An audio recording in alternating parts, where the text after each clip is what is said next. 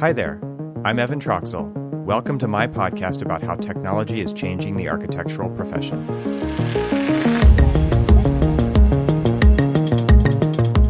Welcome back to the podcast. My name is Evan Troxel. And I think that we're off to a really great start this year on the podcast. I have to say, I've been getting a lot of great feedback thanks to all of you listeners on social media, especially on Twitter. And I would just encourage you to share this show with people who you think would enjoy listening to it or would be challenged by it. Uh, obviously, our profession is a big one, and I would love it if this gets outside of the typical echo chamber of technologists in architecture.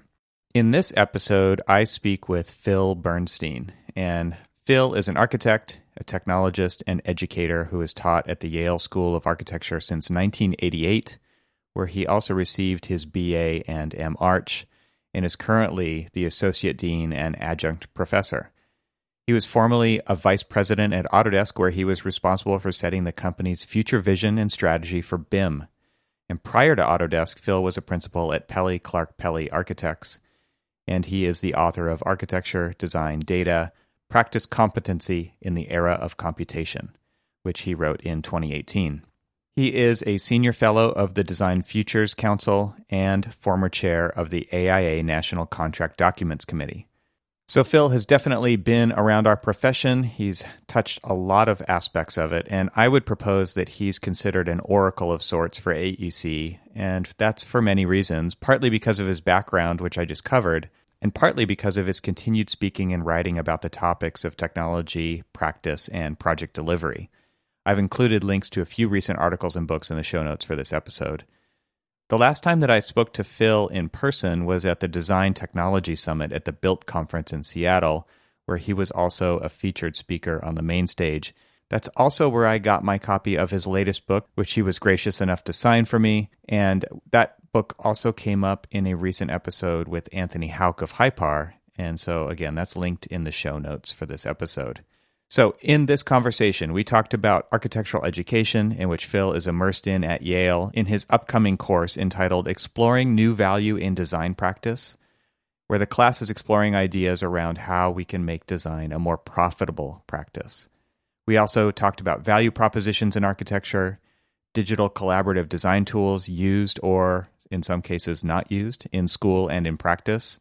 We got a little bit into VR and designing for the experience and we, of course, talked about business models for AEC and so many other things. So, without further ado, I hope you enjoy my conversation with Phil Bernstein.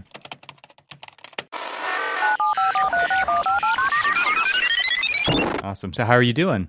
Oh, I'm all right. Looks like there's some sunshine over there. Not really. No? I live in Connecticut and I'm looking out the window right now and it's cloudy Oh. and it's actually snowing at this moment, but it's not sticking. Yeah, I mean, it looks like a nice soft lighting then. I mean, you're you're getting Oh, the soft. Yeah. Oh, that's by design. Where are you? I'm in Southern California. I'm near LA. I'm in a oh. town called Claremont, which is like a college oh, college town. Oh, Yeah, So. I know Claremont. One of my cousins went to school there. Oh, okay. Yeah. Yeah. my mom worked at the colleges for 25 years, so I've grown up in this area. Well, that's good. Well, it's, I'm sure the weather's better. If the pandemic is worse, the weather's at least better. Yeah. yeah, it's been a weird winter. We've gotten one rain in the last nine months, so we're supposed to get a bunch Yeah. next week, hopefully. We've actually only had one snowstorm with any real snow all winter, which is great. I mean, not, you know, frankly, not that it matters to me because I barely, I mean, you know, you can't leave your house, Yeah, Yeah. barely go out of my house. right. So I, it's fine. Yeah. it's Right. fine. Okay. I'm, I'm, I'm, you know, look, I can't complain. Right. I have a house that I bought. We bought this house 20, God, how long ago was it? We bought this house in 1992. So it was 28 years ago, raised four kids in it. It's a big house. We're still here. They're not. yeah, yeah, We got plenty of room. yeah. During the workday, my wife has her own floor. I have my own floor. So, um, the we're fine. Bernstein Corporation is uh, is running Well, running it's- well. I mean, it's, it's the artifact of having raised four children. Yeah, and not having, you know, we talked last year about, eh, should we get rid of this house, and Mm. nesters? Mm. But, you know, we, we're starting, they're starting to produce grandchildren now. They're coming back. Maybe not. Let's see. And then, wow. I I've been pretty much sitting in this chair since the middle of March of last year. Yep. Yep. Me too.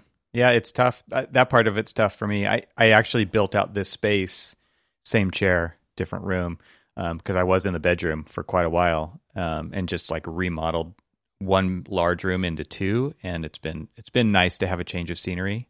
And then I'll yeah. force myself to take the laptop off the desk and go somewhere else and, and sit, and it it helps. Um, but I don't do that enough, for sure. Yeah, I, I have too much infrastructure here to move around. You know, mm. I, I got things exactly the way I want them. Yeah, screens in the right place, mm. lights, cameras, all that stuff.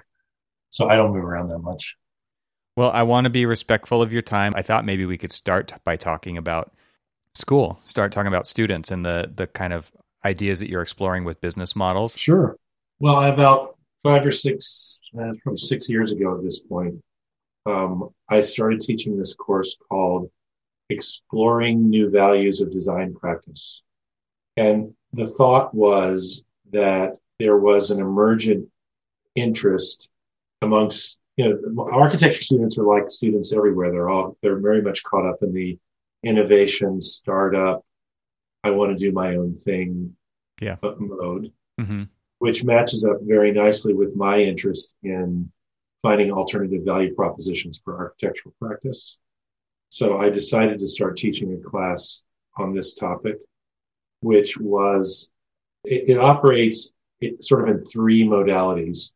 One, in one modality, we try to deconstruct the business models of traditional architectural practice, both looking at strategy and mechanics. Mm-hmm. So I want them to understand the actual mechanisms of how, when dollars come in the door, how they convert, how that actually flows, so they can understand how time is converted into money. But also strategy, which is a very discontinuous thing in architectural practice. Mm. That a lot of firms, the strategy of a lot of firms is the explicit strategy of a lot of firms is I'm a better designer than you. But firms have a lot of implicit strategies by which they position themselves. They specialize in certain markets. They specialize by scale. They specialize by geography. They operate, they're good at certain kinds of building types. They're good at delivery. They're high designers. There's all sorts of different dials you can turn there. So we spend some time working on that. Then we spend time looking at business models and business strategies in the building industry and in other disruptive creative endeavors just to have something to compare to. Mm-hmm. So let's see. I have my syllabus here that I'm teaching this course this semester. We start in a couple weeks. So this semester, I'm going to have a guy who runs a venture capital fund for AEC firms and what companies he's seeing. The guys from Spacemaker that uh, Autodesk just acquired is a kind of a startup. Um, uh, somebody who does design, architect led design build, someone who does architect led uh, development, somebody from Sidewalk Labs, a contractor, somebody who specializes in research as a value proposition, a couple of practitioners, just a real mix of different sorts of folks who talk about how they manipulate their business models to generate value in a different way. And then the real proposition of the semester is you have to design a business. And the definition of a business is anything you use your architectural talents, training, and skills in the service of doesn't even have to be in the building industry, but it has to be predicated on a non commoditized value proposition. In other words, your business cannot charge fixed fees nor hourly fees. Interesting. So you have to translate the value proposition into a different monetization strategy in order to demonstrate that you have a different value proposition. How many times have you taught this course so far? I think this year will be the seventh. Okay. Do you get a lot of like the value proposition as a product kind of a idea coming out of this? I'll send you a copy of this article that I wrote last year in AD. Um, Dennis Shelden, who at the time was at Georgia Tech but is now at RPI, edited an edition of AD called The Disruptors. Mm-hmm. And I wrote an article about this course where I tried to describe typologically the different kinds of projects I'd seen because at that point I'd seen probably 50 projects. Yeah. And they tend to fall into three categories. One set of projects is the architect and the architect as an architect and a developer, the architect as an architect and a contractor. So that was one set of strategies. The second set of strategies didn't try to assume both roles, but to try to create a bridge between the between one or more roles. So, for example, someone would propose a being an IPD integration platform where they would serve as the IPD integrator on a project, or a data translator between construction information and building asset operation. So they weren't controlling those things like in a project delivery sense. They were creating a bridge between two or more sectors of the phenomenon. Mm-hmm. And then the third category were all the cats and dogs, which were mostly things that the students felt the building industry needed that they didn't have. Mm. That, you know, software ideas, services ideas. I've seen some really crazy stuff like a model curation service. Like I worked in a firm where there were a lot of models and nobody knew what to do with the models. So you can store your models with us and we'll take care of them and we'll have a little model museum in the front. It's like the Indiana Jones warehouse with exactly. You know, I mean, that was probably somebody that, for example, had worked for Frank Gehry. Yeah. And, you know, the other side of Frank's office is this giant model Insane warehouse. model right? shop. Yeah. Yeah. Right. So just lots of episodic ideas. Yeah. That are like that. Sometimes the students get enamored of the gig economy and try to map those kinds of ideas. Sometimes they grab a hold of something they think is a really serious problem, like we are an integrated design build firm that guarantees price. Mm you know, and it's just very interesting to see them exercise their muscles with yeah. this. And and how long does that process do you, do you take to go through that process with them? I you, the whole semester. semester, but like that is that like the final project is to actually yes. design this business, and how long is that project right there? When we first started teaching the course, we teach it's a 13 week semester and a then a week of final reviews, and we teach 10 weeks and give them and start them off on the final project in the last three. Okay as we've been teaching the course, the beginning of the project process, development process, has crept earlier and earlier in the semester. Yeah. And I've created different techniques for doing that. Now, what we do is by the midpoint of the semester, once they've gotten their feet wet, um, we actually run a weekend ideation workshop mm. with a colleague who's actually going to be teaching a course in the fall but she's an architect who spent most of her career with IDEO. Yeah. She teaches ideation methodologies and she gets them together fairly early so they can workshop their ideas and eventually form coalitions and eventually form teams. Okay. And so by after spring break, which is roughly in a normal year, the midpoint of the semester, we don't have a spring break this year. They're working on something. Yeah, interesting. And they work on it for about six or seven weeks. But you got to remember, these are architecture students. Yeah their attention wafts. It's their side job. It's their side job. Yeah. Besides studio. Right. Yeah. Wow. And and so the the guest speakers that you're bringing into that obviously very kind of entrepreneurial and maybe more avant-garde than traditional practice obviously. And then there's the the students themselves in typical traditional architectural education is is one thing. It sounds like you're taking a different tact at that and looking at training at least these who are interested in entrepreneurialism because I think a lot yeah. of times the the traditional architectural professional training is in working for a firm. Well, because I teach that course in the fall. I teach the required professional practice course yep. in the fall. Interesting. So this is a this is kind of that course has a subtext of these are the characteristics of the profession and the industry that you need to understand and challenge. Yeah. And so those people that are really interested in that idea get a chance to challenge them in my second semester course. But my first semester course is required. Yeah. So in a normal year when we have a full cohort, it's 60 students. Right. My second semester course varies in size between maybe 14 and 24. But what you need to remember is we're a really small school mm-hmm. and 24 students of our 240 graduate students at any given time, only about 100 50 of them are allowed to take elective courses. Mm-hmm. If you get 24 out of 150 in a, you know, quote unquote elite design school working on a problem like this, pretty good. Yeah. It says there's a lot of interest. And so outcomes, have you seen students pursue any of these after they they leave the a few. Yeah. But it's hard because I also strongly encourage them to go get a license. Yeah.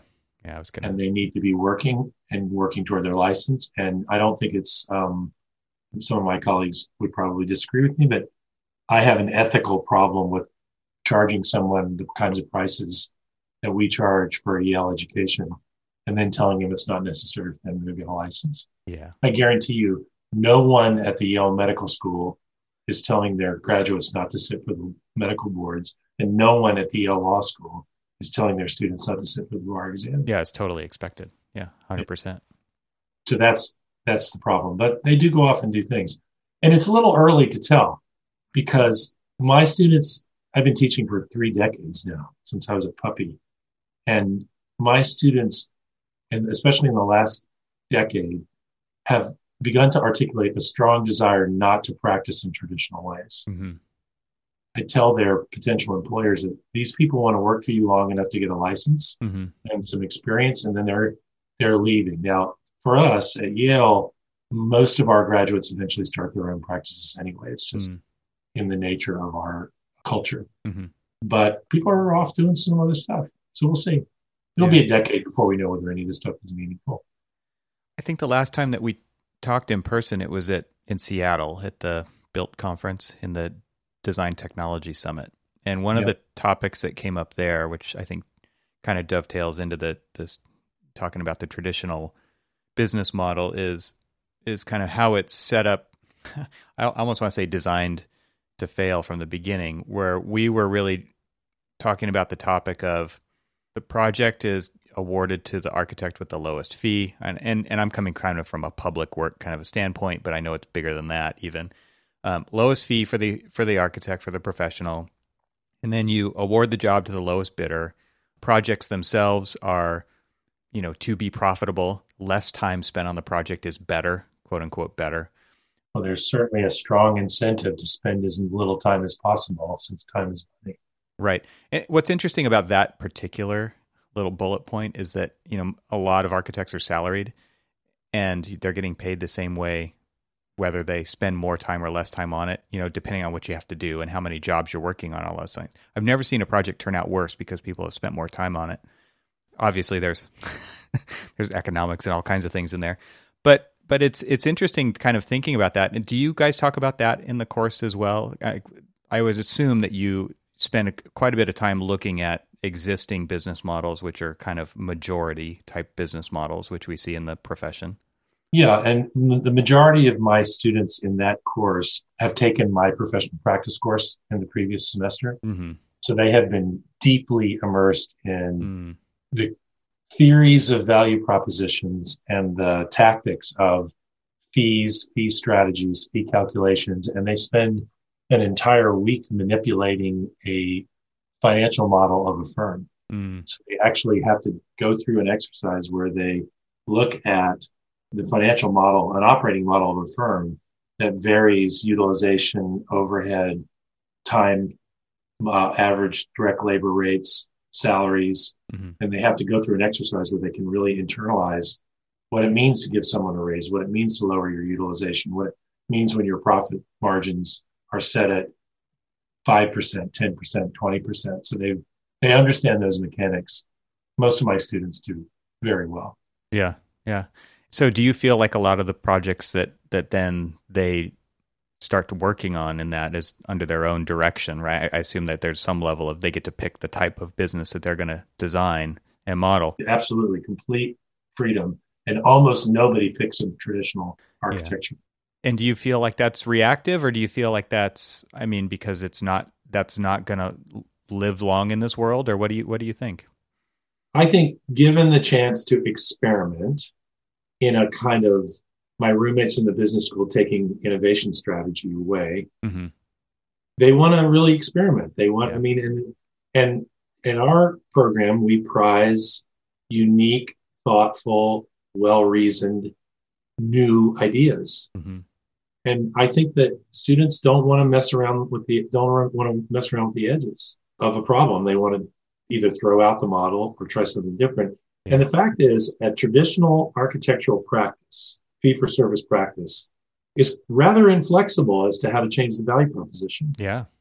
You either work really efficiently, pay people really low amounts of money, or go work someplace where you don't have much competition. That's basically it.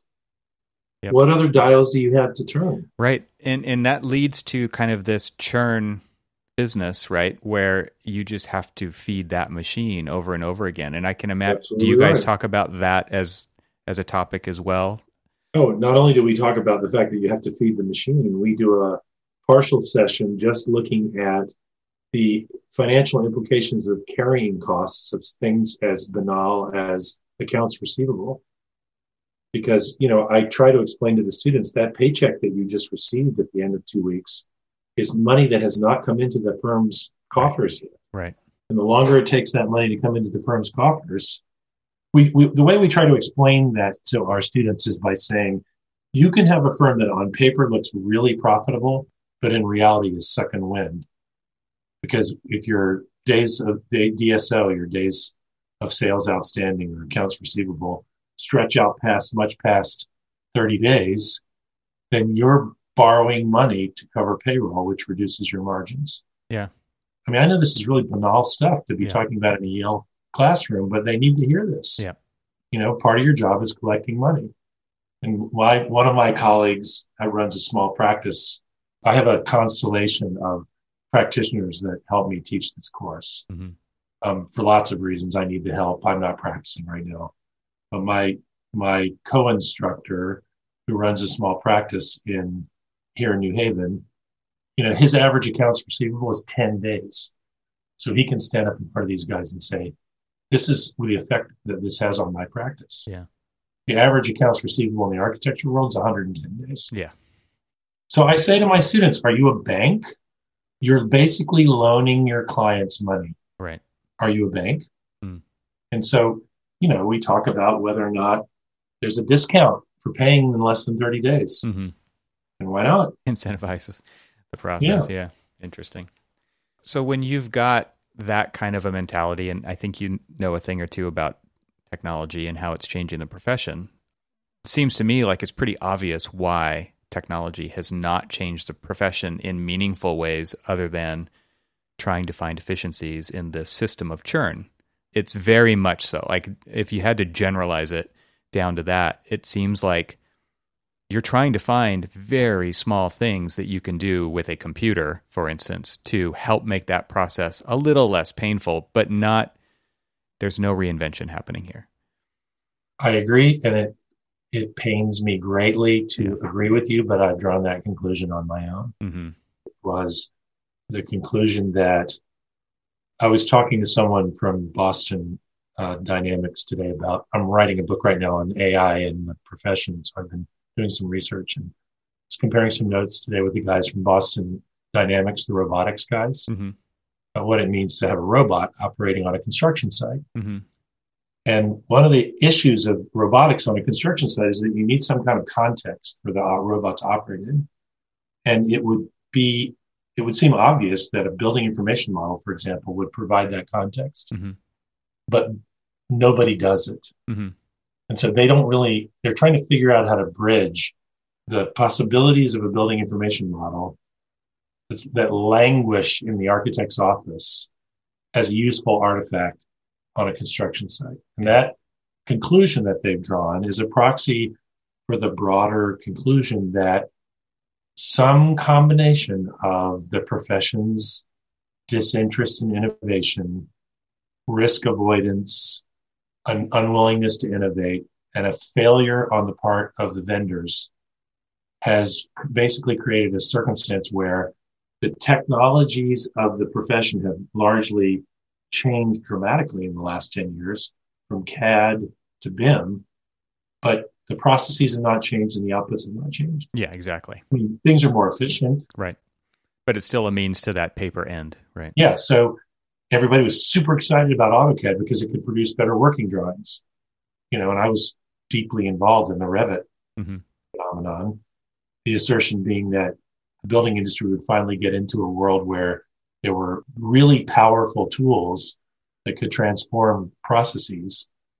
And none of it's happened. Yeah Yeah, because I mean, the, again, the process is incentivized for shortcuts, right? Because because the model is not the the single source of truth. It's a means to that paper end, which is you know the, the contract documents are that so-called single source of truth with all of the errors and omissions that come along with that. Uh, part of being the profession that we are. But why would we as a profession decide that this the point of the exercise is a set of working drawings? Right. That is a decision. I agree. Yeah, a, a, set of working drawings is a means to an end. And what I wrote about in my last book was changing the ends is the only way we're going to change this construct. Yeah. We have to get to an outcome based way of doing our work. Which leads us back to the business model, right?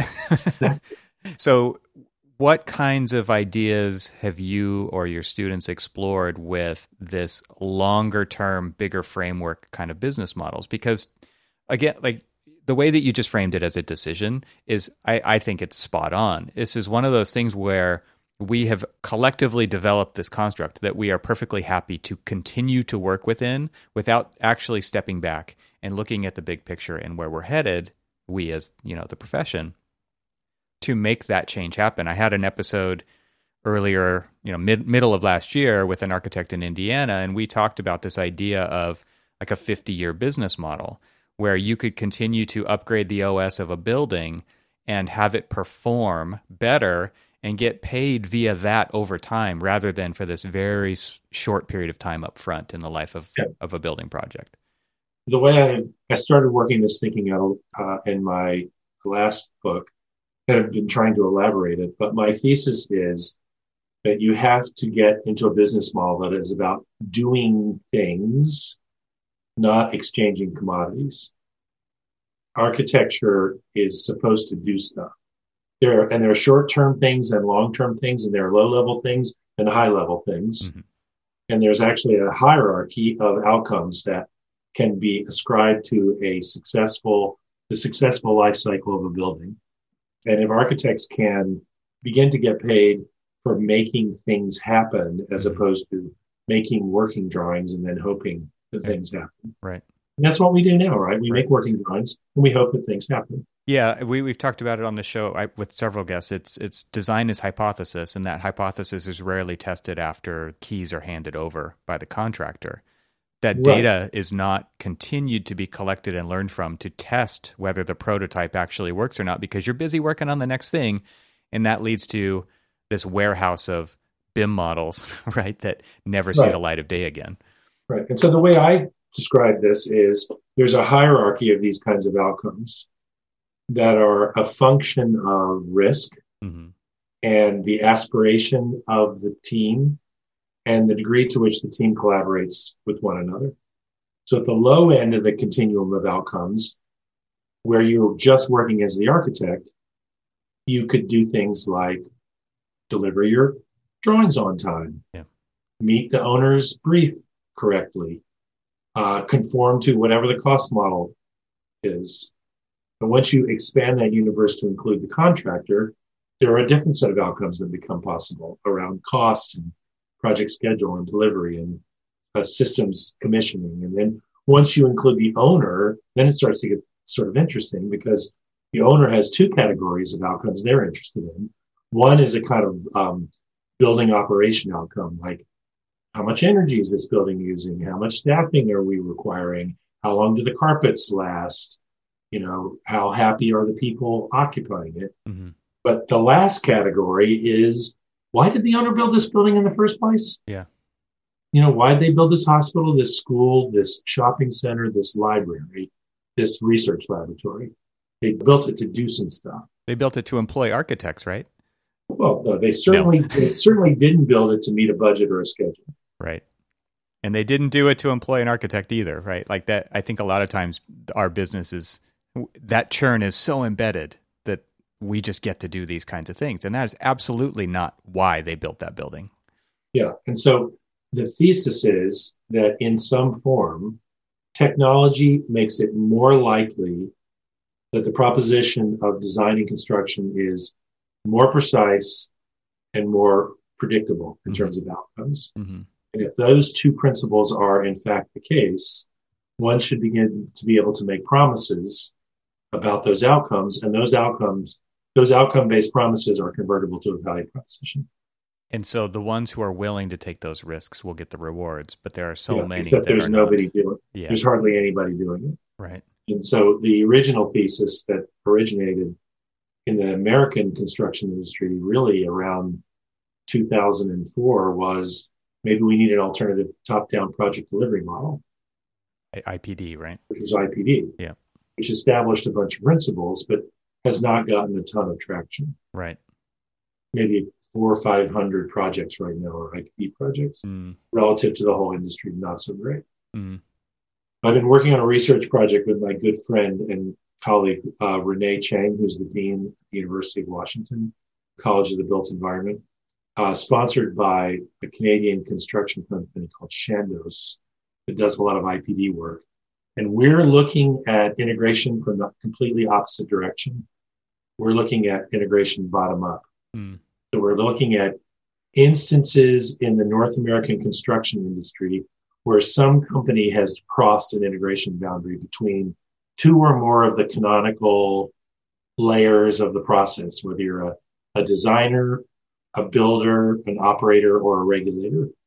And if you crossed one or more of those boundaries, in other words, into two of those zones, hmm you're into some kind of episodic verticalization hmm we haven't finished the study yet, but we're looking to see if there's some kind of emergent theme coming from the bottom up. mm, Renee spent a decade studying IPD from the top down. She's written numerous papers, done studies for GSA about the characteristics of IPD projects.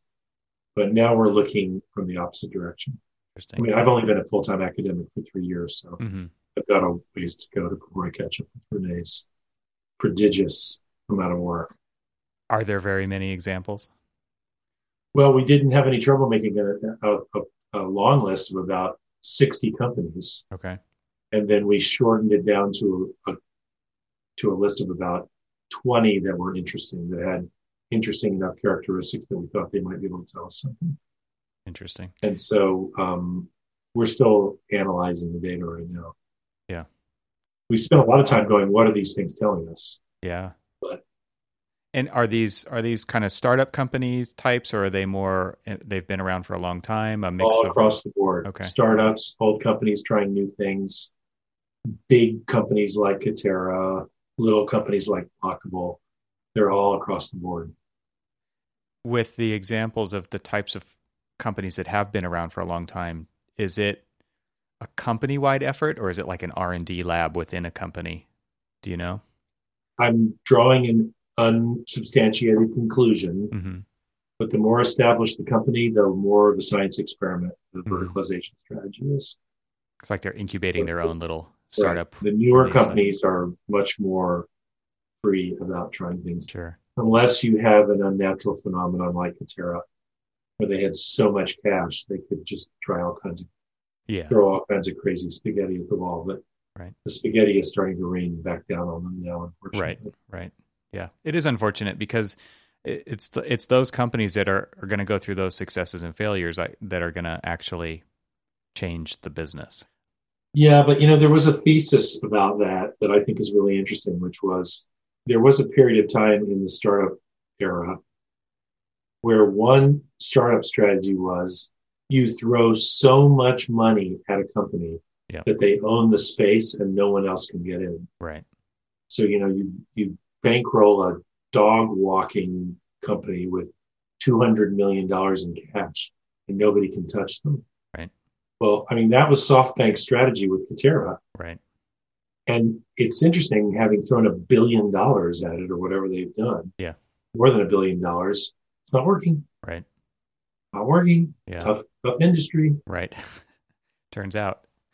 It, and so all of that kind of leads me back to where we started with education, right? Because in order to really go down this road effectively of of trying new things, you have to educate differently.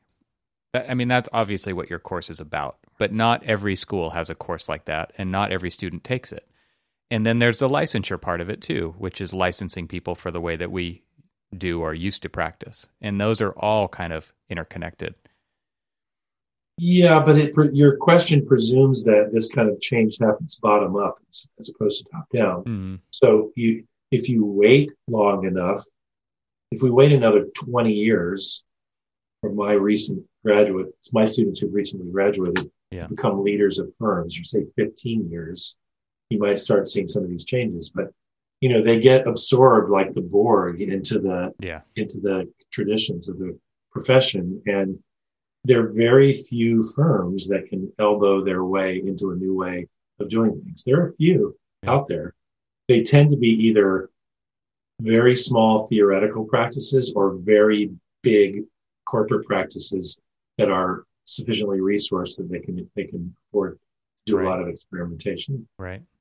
So, with your students going out into the workforce, how are they dealing with the current situation with working out of you know wherever they live instead of going to work and learning through osmosis what senior project architects can um, bestow upon them just by sitting nearby? And I, I would imagine there's there's good stuff and bad stuff both happening at the same time here.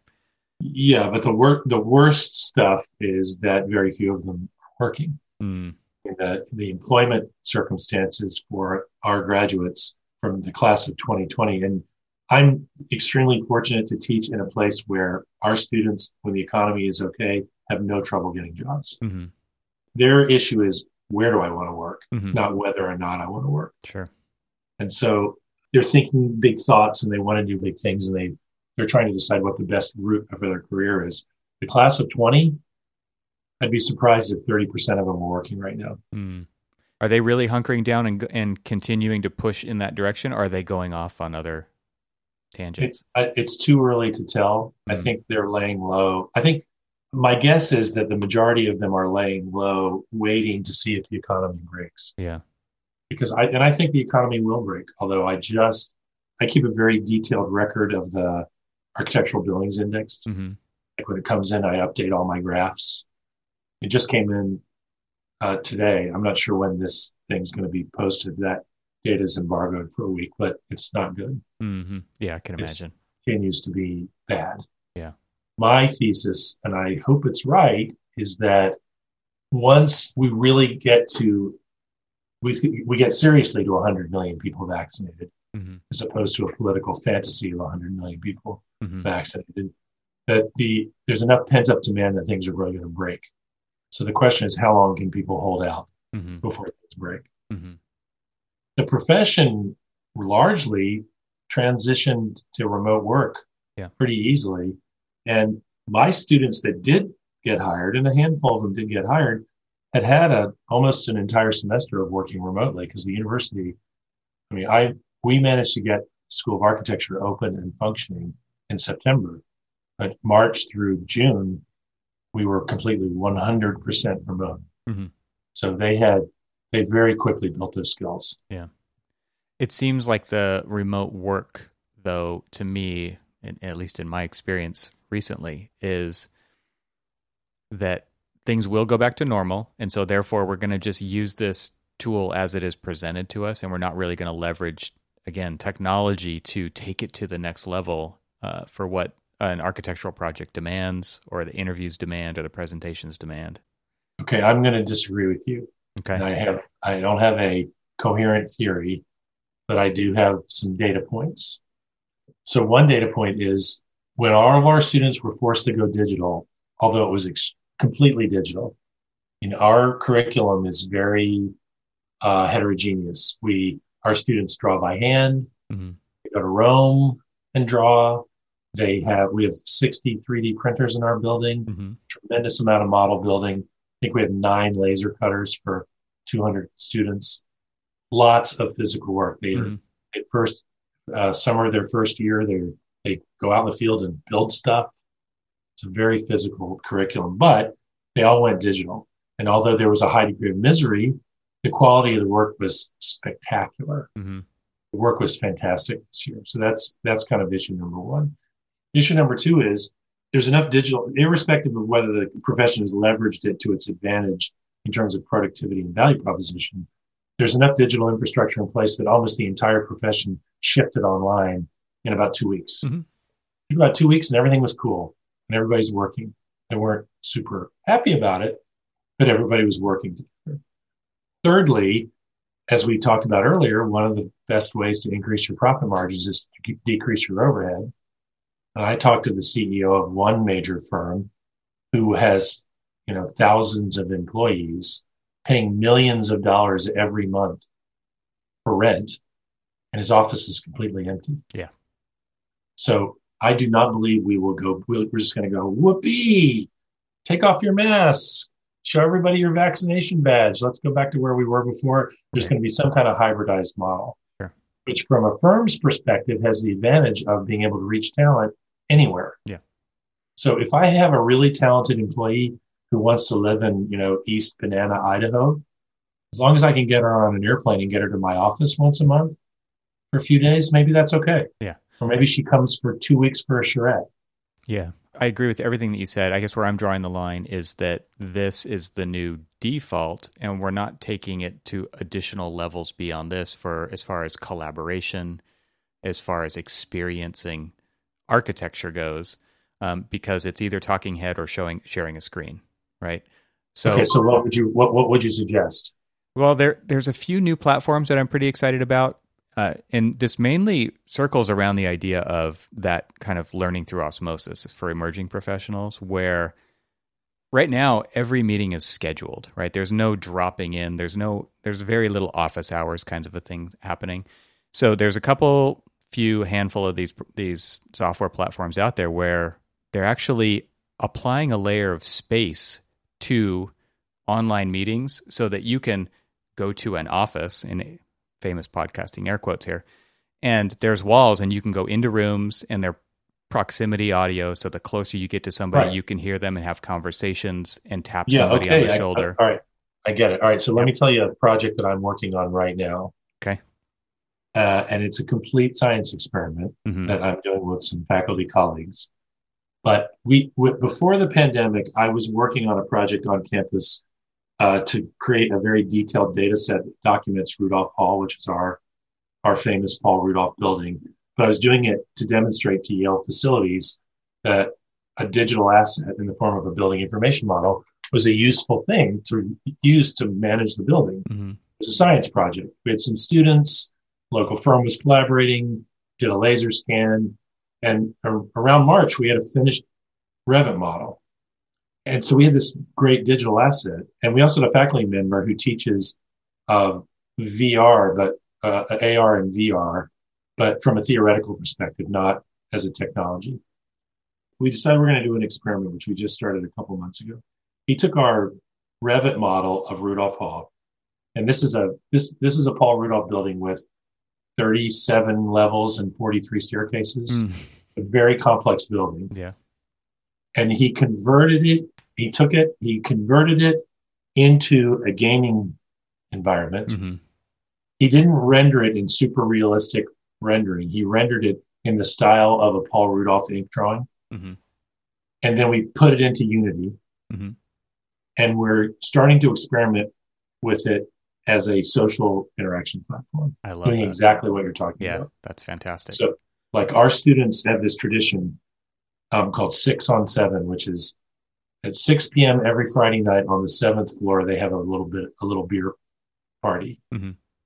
And it's that all of that stuff has been wiped away from our culture, and it's really a problem. Yep. You know, like we're not together for lectures, we're not together for lunchtime seminars, we're not together in the studio.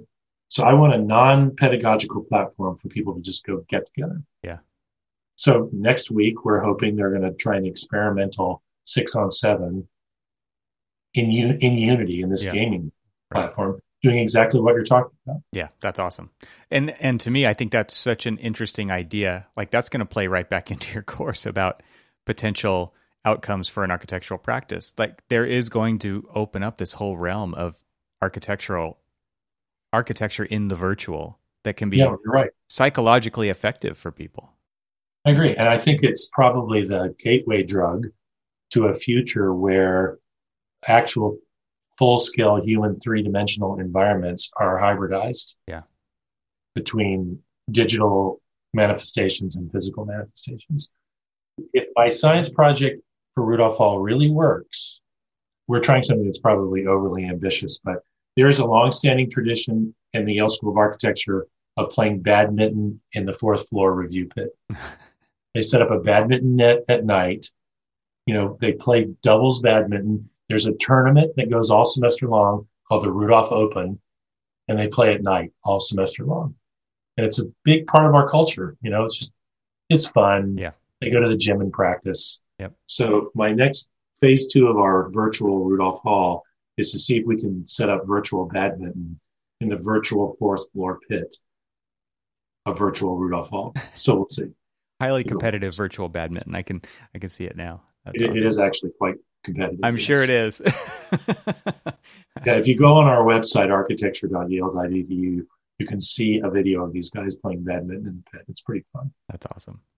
So to bring that tech to everybody is not difficult anymore, right? It's it's so interesting to see. Like my mom got a new Oculus Quest 2, right? Uh, and if my mom's got one because they're two ninety nine, like practically everybody can have one. And as a mm-hmm. tool to experience things, whether it be architecture or out the yep. outdoors, like I, I put that headset on and I was touring the Alps, right, from a drone kind of perspective. It's amazing, and it, and how it affects you psychologically is amazing. So much so that when you take it off, you're a little disappointed that it's gone. And I think we we found that in practice as well. When you're exploring a design that you've done, and then you come back out into the office, it's a little bit disappointing. And so it, it really does kind of open up your eyes and your ideas about what space can do, even if it is virtual, as long as you are fully immersed within it. And that to me is really, really exciting stuff. But I also think it begins to get interesting. That whole concept begins to get interesting, not just, you know, experiencing the Alps flying in a virtual environment drone, but I think there's some really interesting questions about how that kind of an immersive environment can become a design environment mm-hmm.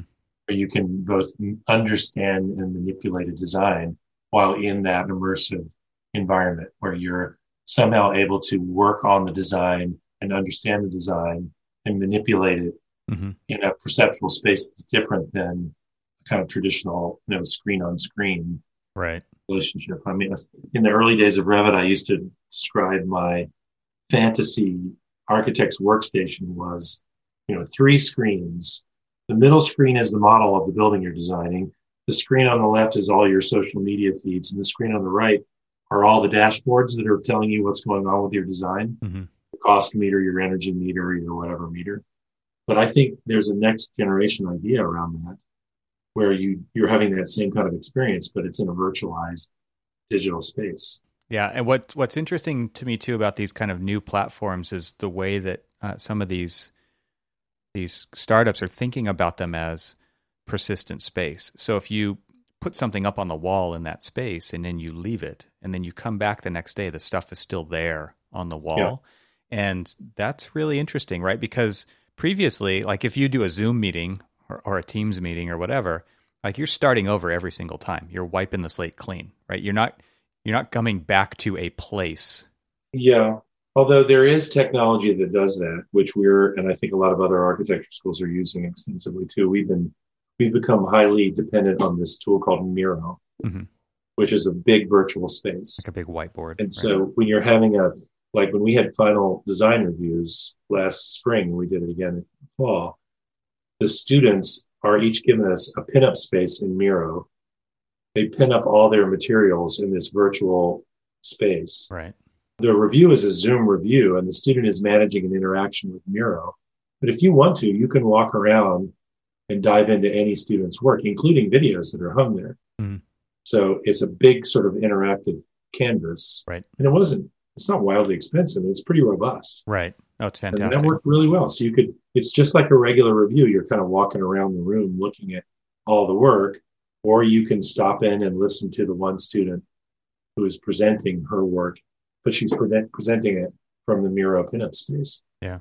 That worked pretty well. Yeah. No, that, that is a, that's a great example of that. And, and I think that those types of persistent workspaces that are virtual are gaining importance all the time because you don't want to have to start over and pin everything back up every single day that you come back to it. So that's again kind of pointing back to that comment that I was making about just using these platforms as the default, but not t- going beyond them. These are the types of things that I think architects need to leverage to really yeah. engage their clients to solve the problems for the buildings that they're designing. Yeah, I think you're right. And I think, I don't know, I kind of think of my workspace here in my little home office as a kind of, my Oculus is a three dimensional workspace. And mm. my old workspace was kind of two dimensional and it's getting to kind of two and a half because, you know, I've got one screen that I'm working on. I have another screen that's a, a Cintiq touchpad. Right. Part of the time it just sits here like a second screen. Other times it sits on my desk and I'm drawing on it. Yeah. I had a meeting this morning on a really banal topic, financial aid, but my team knows that I am a relentless whiteboarder. I built a giant whiteboard in my office, which, was the first whiteboard in Rudolph Hall. And so when we do these virtual meetings, I just whiteboard on my Cintiq and share the screen. So it's getting Absolutely. Slowly getting there. And yeah. At the other end of the continuum, which is not workspaces, but how people actually experience space, I think you're going to see that divide getting really blurry. There's a really interesting firm in New York called um, ESI, run by a guy named Ed Schlossberg. He's he just got uh, acquired by NBBJ, so he's running a studio inside of NBBJ. But they started out as museum exhibit designers. Then they got really good at digital museum exhibit designers. And then they became really good at these hybridized, digitized environments. So when you walk into the lobby of a New York, you know, commercial office building and you see one of those massive digital walls right. that, that that's the kind of stuff they do. And that's not just advertising. That's the delamination of physical and digital space. Absolutely. That's definitely coming. Yeah, and and I you can see applications for it immediately in in classrooms and healthcare patient rooms where you can yep. affect the psychology, the behavior, the the the intent to which you or not the intent, but the just the way that people can actually focus because of what's on those surfaces that are a thin film of digitization, right? I mean, it's pretty pretty amazing stuff. I yeah. completely agree. I think it's a very interesting kind of design vector that somebody should follow do you do you guys do anything is experience design in that way at Yale for like going beyond just the built edifice, but actually applying these layers of technology or psychology, I, as it were? I don't. I don't. I think that our faculty would argue that everything they do is experience. Uh, so I'm not sure it's such a bright line. I mean, out in the professional world, that line sort of exists. Yes. Yeah.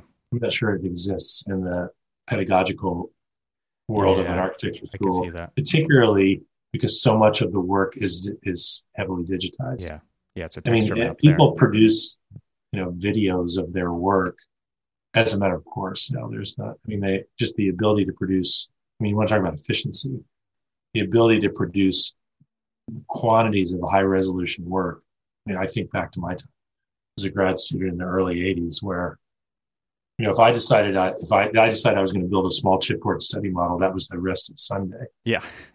you know, now, right. now you just send it to a 3D printer and go do something else. Yeah. Or the, or the, the high definition, full color, fully textured photoreal video output is just incredible. Oh, right. Yeah, yeah. Probably too incredible. Yeah. I mean, that's what's interesting about Jason Kim, who teaches our VR course. That's what's interesting about his work. He, he produced this high resolution version of Rudolph Hall, but instead of trying to make it look like a real experience, he texture mapped it as if Paul Rudolph had drawn it. Yeah. So, for example, one of the things you can do is you can position yourself in the middle of the model. And Rudolph, as you may remember, was famous for drawing these incredibly beautiful, yeah. complex, one point perspective sections. Right. And you can walk through the building in a progressive section as it recedes in one dimensional space, rendered as if Paul Rudolph had drawn it. It's it's an amazing experience that, that can be created. Absolutely. Oh, just mind blowing. Yeah. Mind blowing experience. I think there's something here. Yeah. Yeah.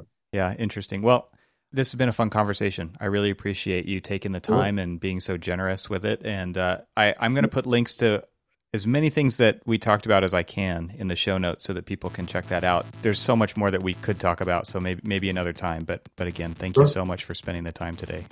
Yeah, my pleasure.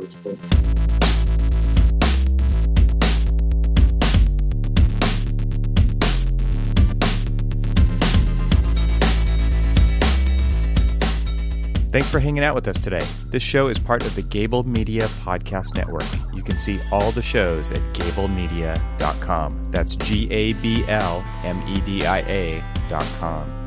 You can help support what I'm doing here by leaving a five star review on Apple Podcasts and help get the word out, and of course, share it with your friends. I'd love to hear from you, so leave a comment on the website at trxl.co slash podcast, where you can find every episode. You can also follow me on Twitter and Instagram and YouTube. Just search for E. Troxel. Talk to you soon.